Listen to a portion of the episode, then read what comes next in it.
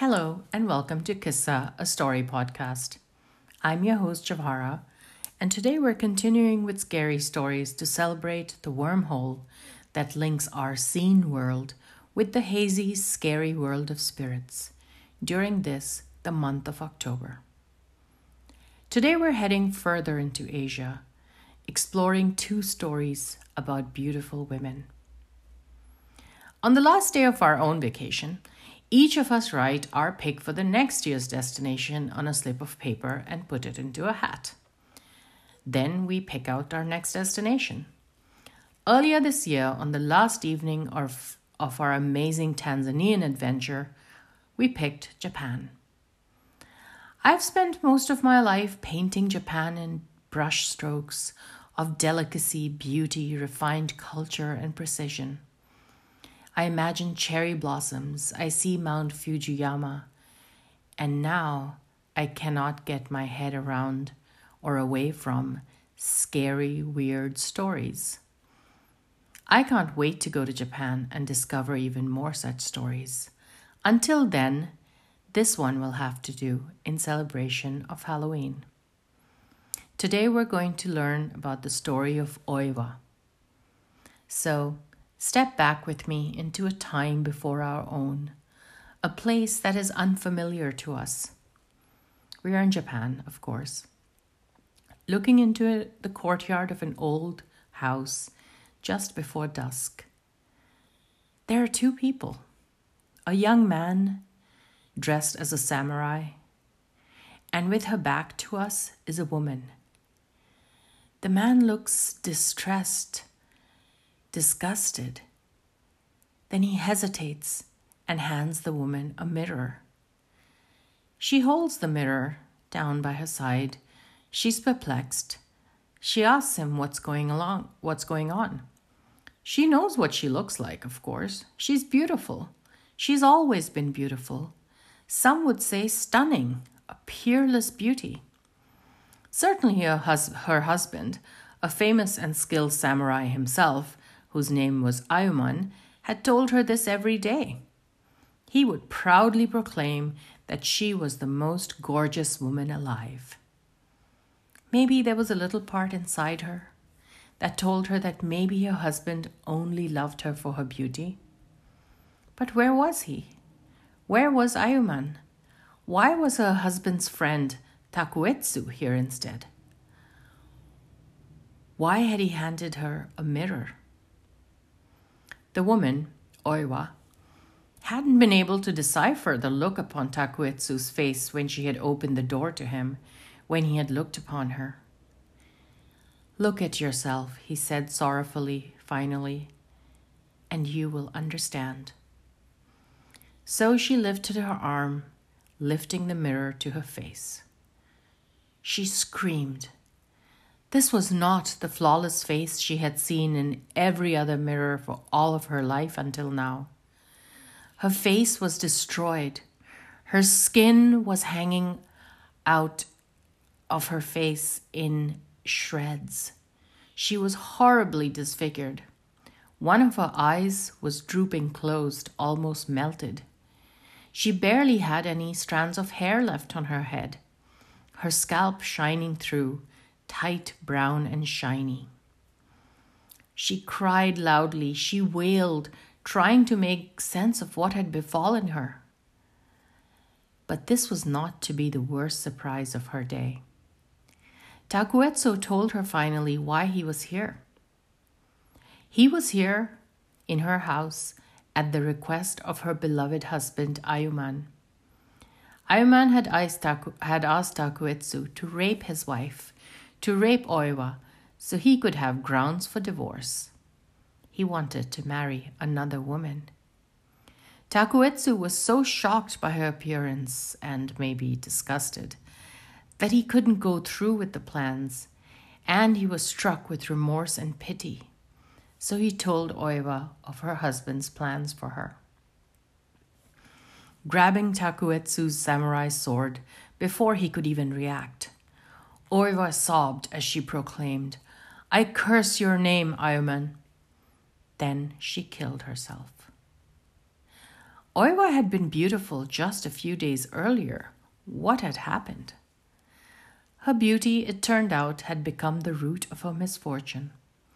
Her looks had attracted jealousy and the evil eye from a woman named Oyume. Oyume hated Oiwa.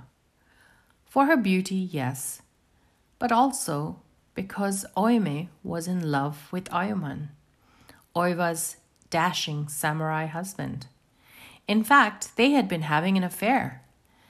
But Oyuman wasn't willing to leave his beautiful wife for her.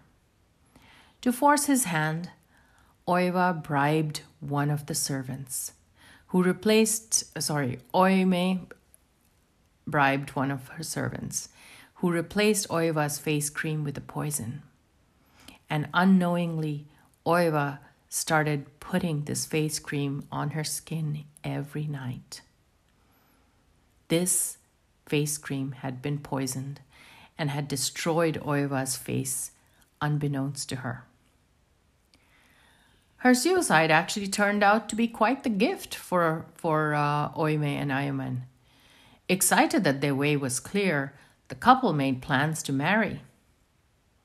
However, on the night of the wedding, as Oyuman made his way to the room where his new wife awaited him, he saw only the ruined and distorted face of his dead wife, Oiwa. Haunted by her ghastly visage, he fled, leaving his new wife, the wedding festivities, his family, and his home. But he couldn't escape Oiwa. He saw her face everywhere he looked. She was everywhere he was, even in the lantern he used to light his way in the dark. He never escaped Oiwa. Our next story is The Painted Skin. This story was written by a Chinese writer named Pu Songling and is probably one of the most well known Chinese horror stories, even appearing in movie adaptations. It was translated into English in the, in the 19th century by Herbert Giles. So let's venture into Shandong. Once long ago, there was a Chinese scholar whose name was Wang. He was married and lived happily with his wife and family. But happy marriages and happy lives don't remain happy for long in stories like this. One dark and rainy evening while he was out, Wang came upon a beautiful young girl shivering in the cold. Taking pity on her, and perhaps he felt something more than pity, he took her home with him. The young woman told him that she was a concubine who had run away from her abusive patron. Wang found himself falling in love with her. Unable to help themselves, the two made love in Wang's study, and they were lost in each other. Soon afterwards, Wang's wife discovered the affair and was understandably devastated. Wang was unrepentant and refused to let go of his new lover. The young woman started living in the same house. Wang would soon come to regret this decision. One day, while at the market, a Taoist priest stopped Wang in the street. He was very agitated. He told Wang that he was possessed by a malevolent spirit. Of course, Wang dismissed this outlandish claim, told the man to get lost, and returned home. However, when he got home, the gates and doors were locked.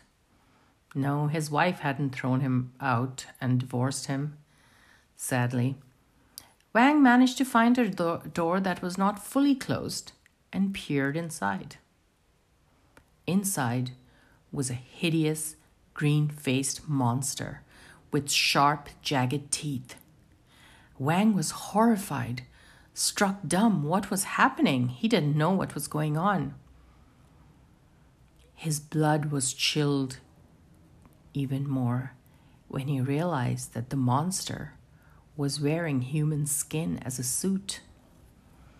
Even as he watched, the monster touched up and repainted on its beautiful features. Yes, this was the creature he loved, the love of his life for whom he was willing to abandon everyone else. The monster was his new love. Our hero ran without checking if everyone else was safe at home, of course. So he ran back to the market and found the priest again. Out of breath, his, che- his teeth chattering with fear and shock, he told the priest what he had just seen. The priest gave him a talisman to ward off the monster. Still scared, Wang had no recourse but to head home.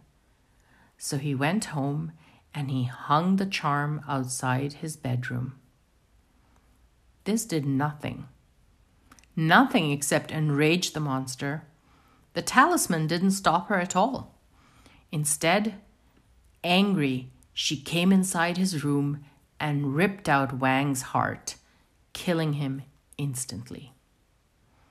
Of course, Wang's wife found out what had happened to her husband, and she too ran to the marketplace and found the priest, begging him to help her, begging him to give her back her cheating husband. The monster had disappeared meanwhile. The priest was enraged and traced the monster to Wang's brother's house, where the monster had taken the guise of an old servant. Unable to hide from the priest's magic spells, the monster showed her true form. The priest managed to immobilize the monster just long enough to behead it. The monster's body shed its skin and dissipated into nothingness. The priest rolled up the skin and locked it away. However, Wang was still dead, with a gaping wound in his chest. Wang's wife wanted him back. I don't know why, I just tell the story here. Anyway, she begged the priest to return Wang to her, but he said sorrowfully that he wasn't able to help her. She begged some more. So he said he might know someone else who might be able to help. He might. He sent the wife on a quest to find a certain half mad beggar who lived in the city.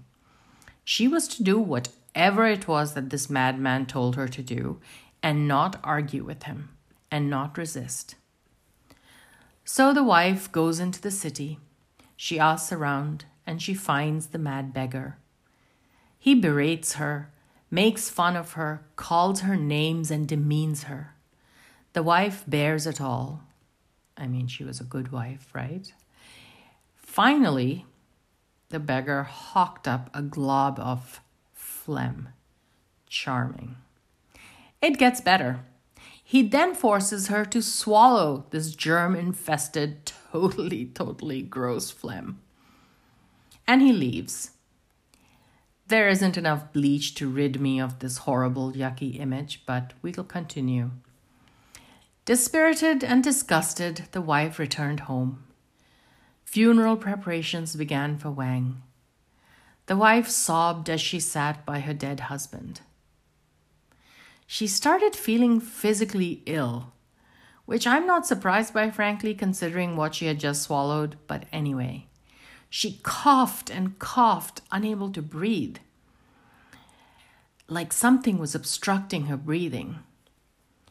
If you weren't grossed out enough, the phlegm had hardened, and that's what was obstructing her breathing. breathing. She coughed some more and then spat out the hardened lump. But it's not a mere hard lump of phlegm, it was a beating, fluttering heart. The wife placed the heart in the vacant cavity on her husband's chest, and gradually Wang came back to life. Yay! How's that for a cautionary tale? Don't cheat, guys, because beautiful women can be monsters. But wives, wives will drink gross madman beggar phlegm for you. Yeah, no, no, not this wife though. Nope. Thank you as always for listening to Kissa, a story podcast. Please subscribe, download, listen, review, and rate Kissa, a story podcast on Apple, Audible, Spotify, Anchor, or wherever you get your podcasts. Join me next week for at least two other scary stories. Maybe gross, spooky. Um, until then, bye, story lovers.